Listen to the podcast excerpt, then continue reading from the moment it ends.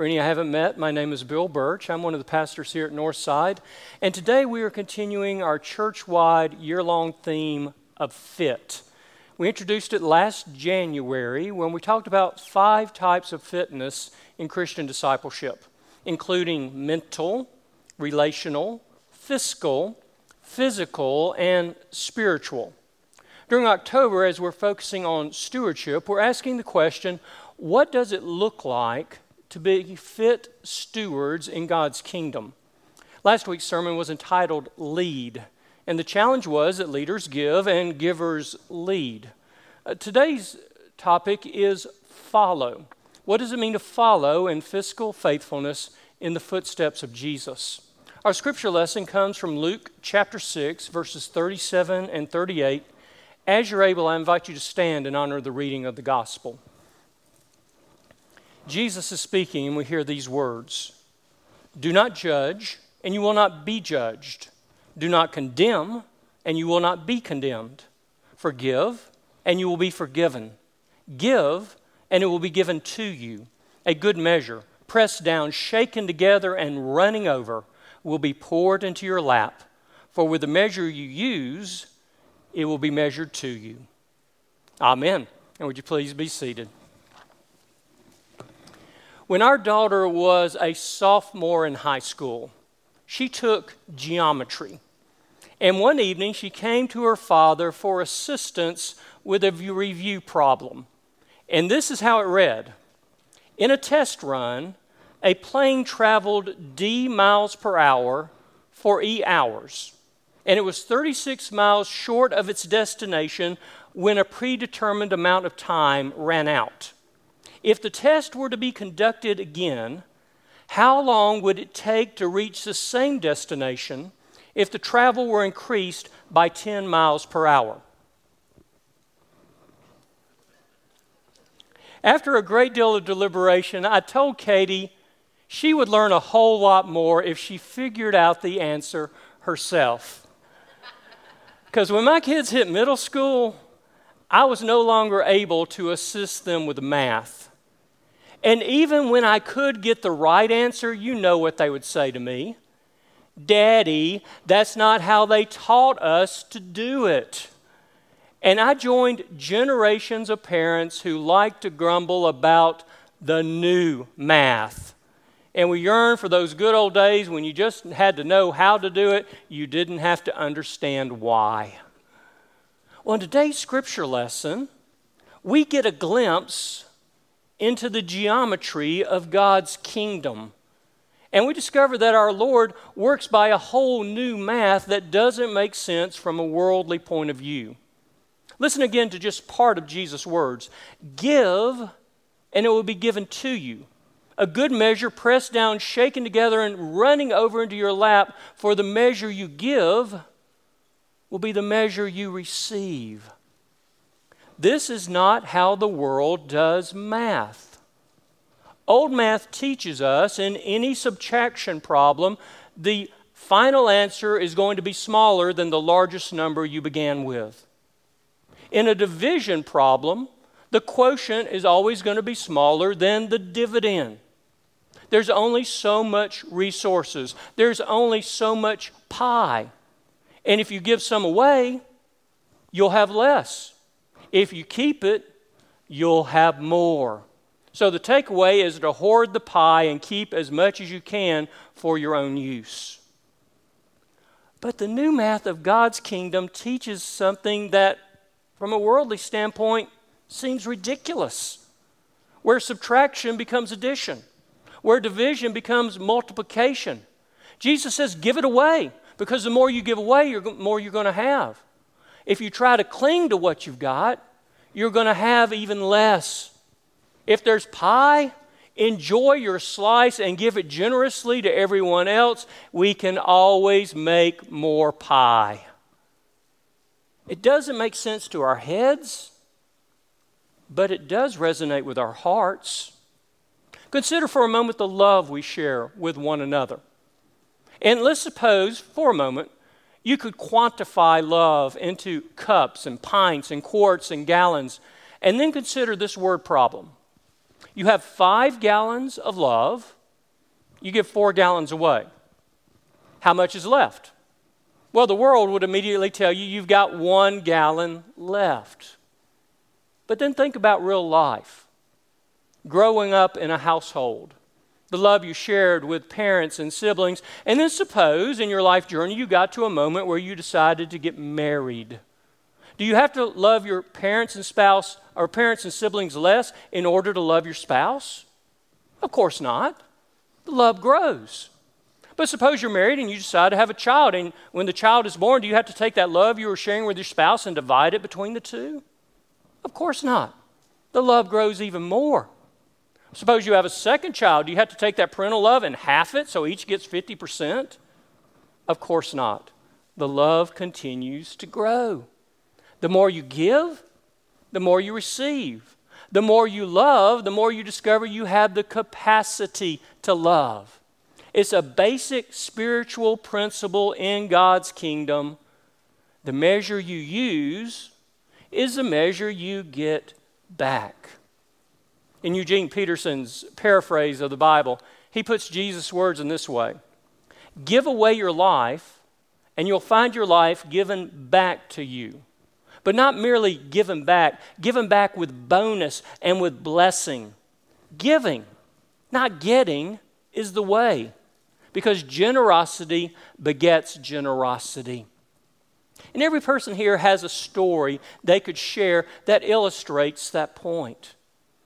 Last week I talked about how from 1995 to 2000 I served First United Methodist Church of West Point. Gladys Osley was one of the matriarchs of the congregation. Sadly, she had died a few years before I arrived there. Miss Gladys loved her church, and she especially loved Sunday night worship in the chapel. And every week there was a volunteer who would take the church van, drive around the neighborhood, collect a van full of ladies, and bring them to church. And Gladys loved it.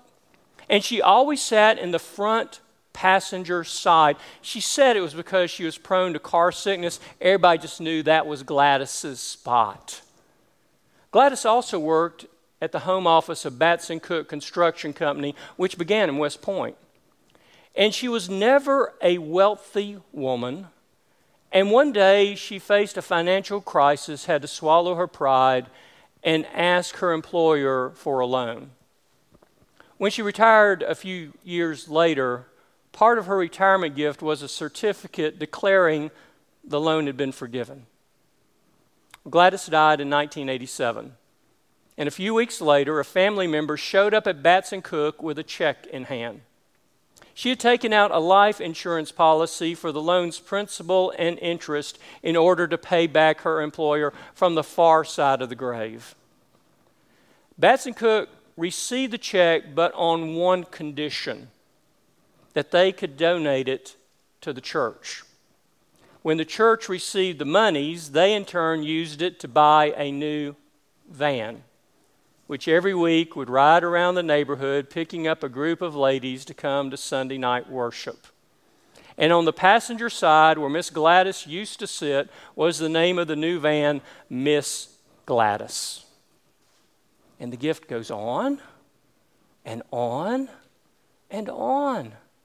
You give, and you not only receive, you also inspire giving in others. And part of what we discover is that stewardship in general really describes the entirety of Christian discipleship. It's everything we do after we say, I believe, because God has entrusted in our life all of these various gifts. We have talents, we have time, we have resources, and yes, we have money. And God uses, calls us to use all of those as a loan that one day will be repayable at the end of our lives.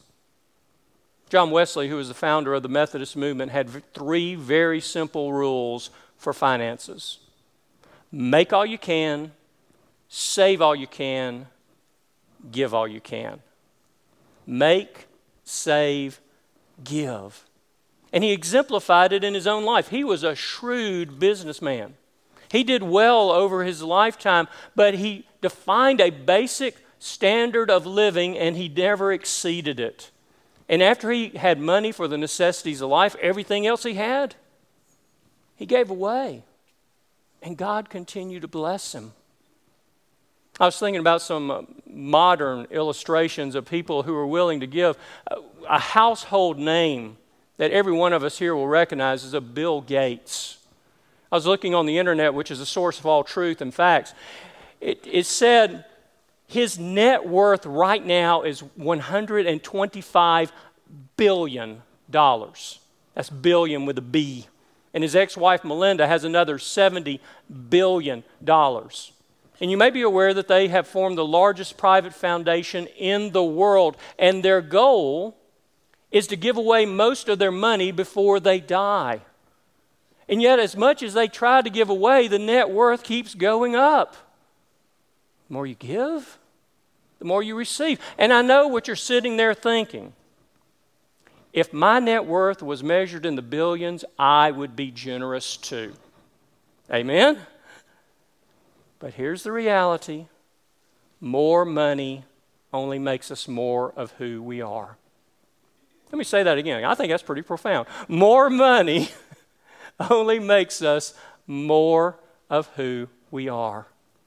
How are we using what we've got?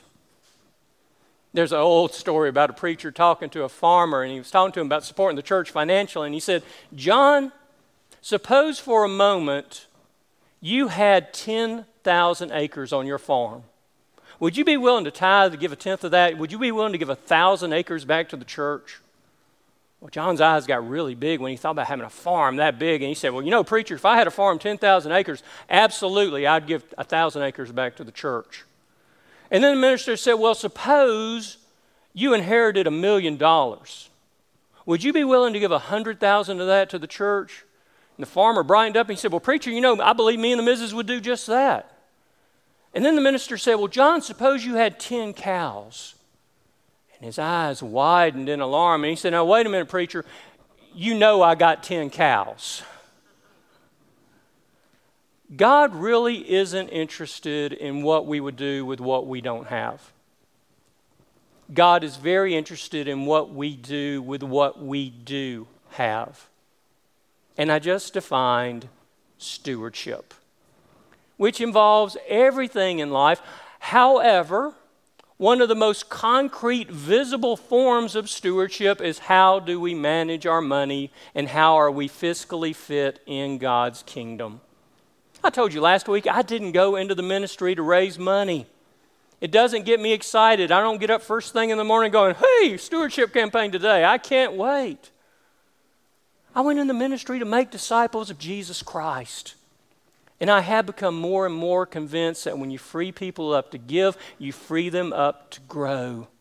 And this is one of those areas of life when we discover how to unclench our hands and allow God to take control, we grow in giving and we grow in grace. Here again, Lyle Schaller's words fundraising is humanity's way of raising money, but stewardship is God's way of raising children.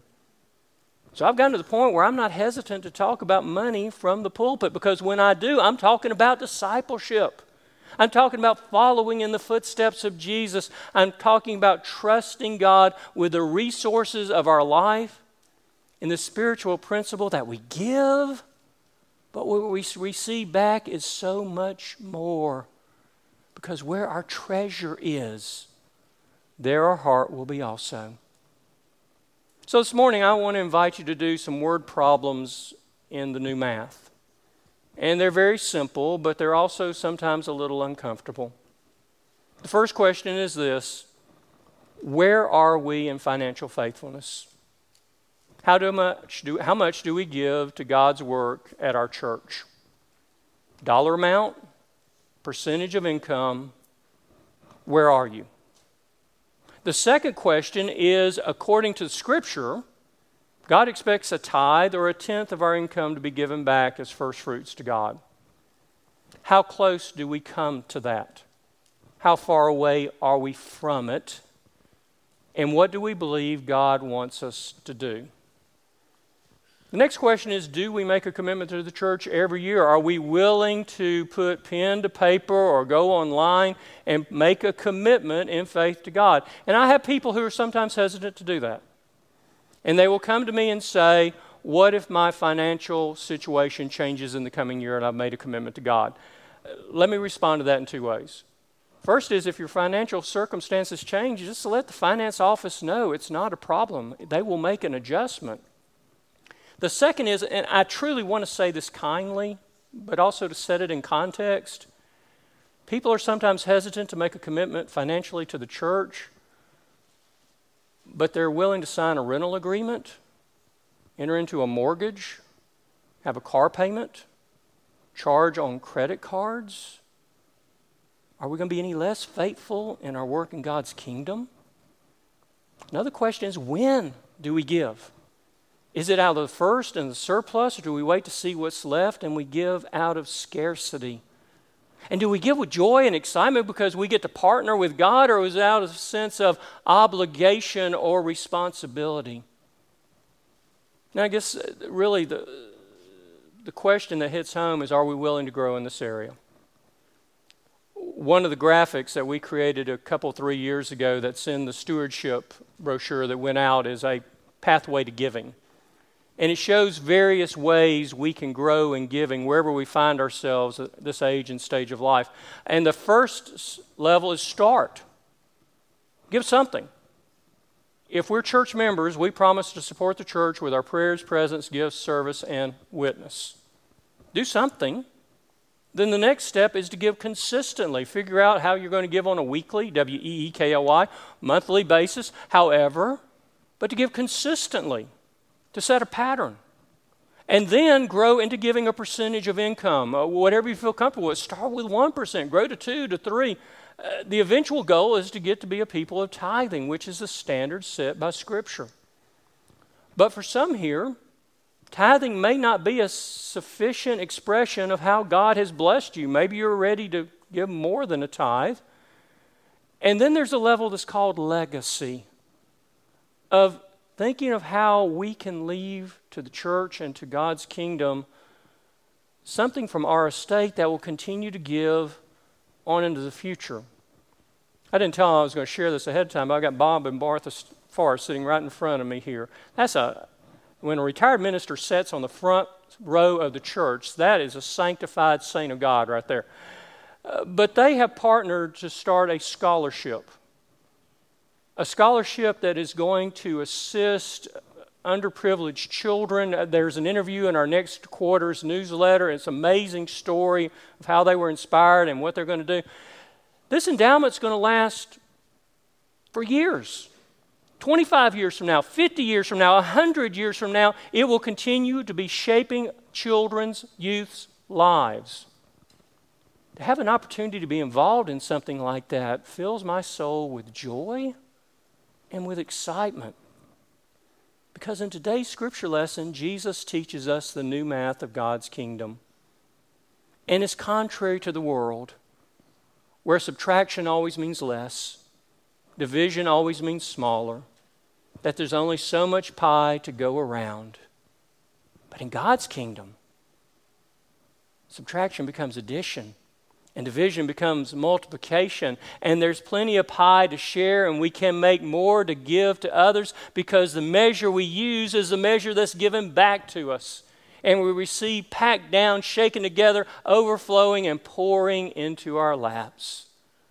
Today we're called to follow in the footsteps of Jesus as faithful stewards of all that God has placed in our hands. Let us pray. Gracious and Almighty God, we thank you that we hold the treasures of heaven and that as your people, you have made us both responsible, but also to have the privilege of being faithful stewards of your kingdom. Lord, teach us how to trust you with the entirety of our lives, knowing that where our treasure is, there our heart will be also. So teach us to invest in the eternal and not the temporal in the everlasting and not the passing. In Christ's name we pray it. Amen.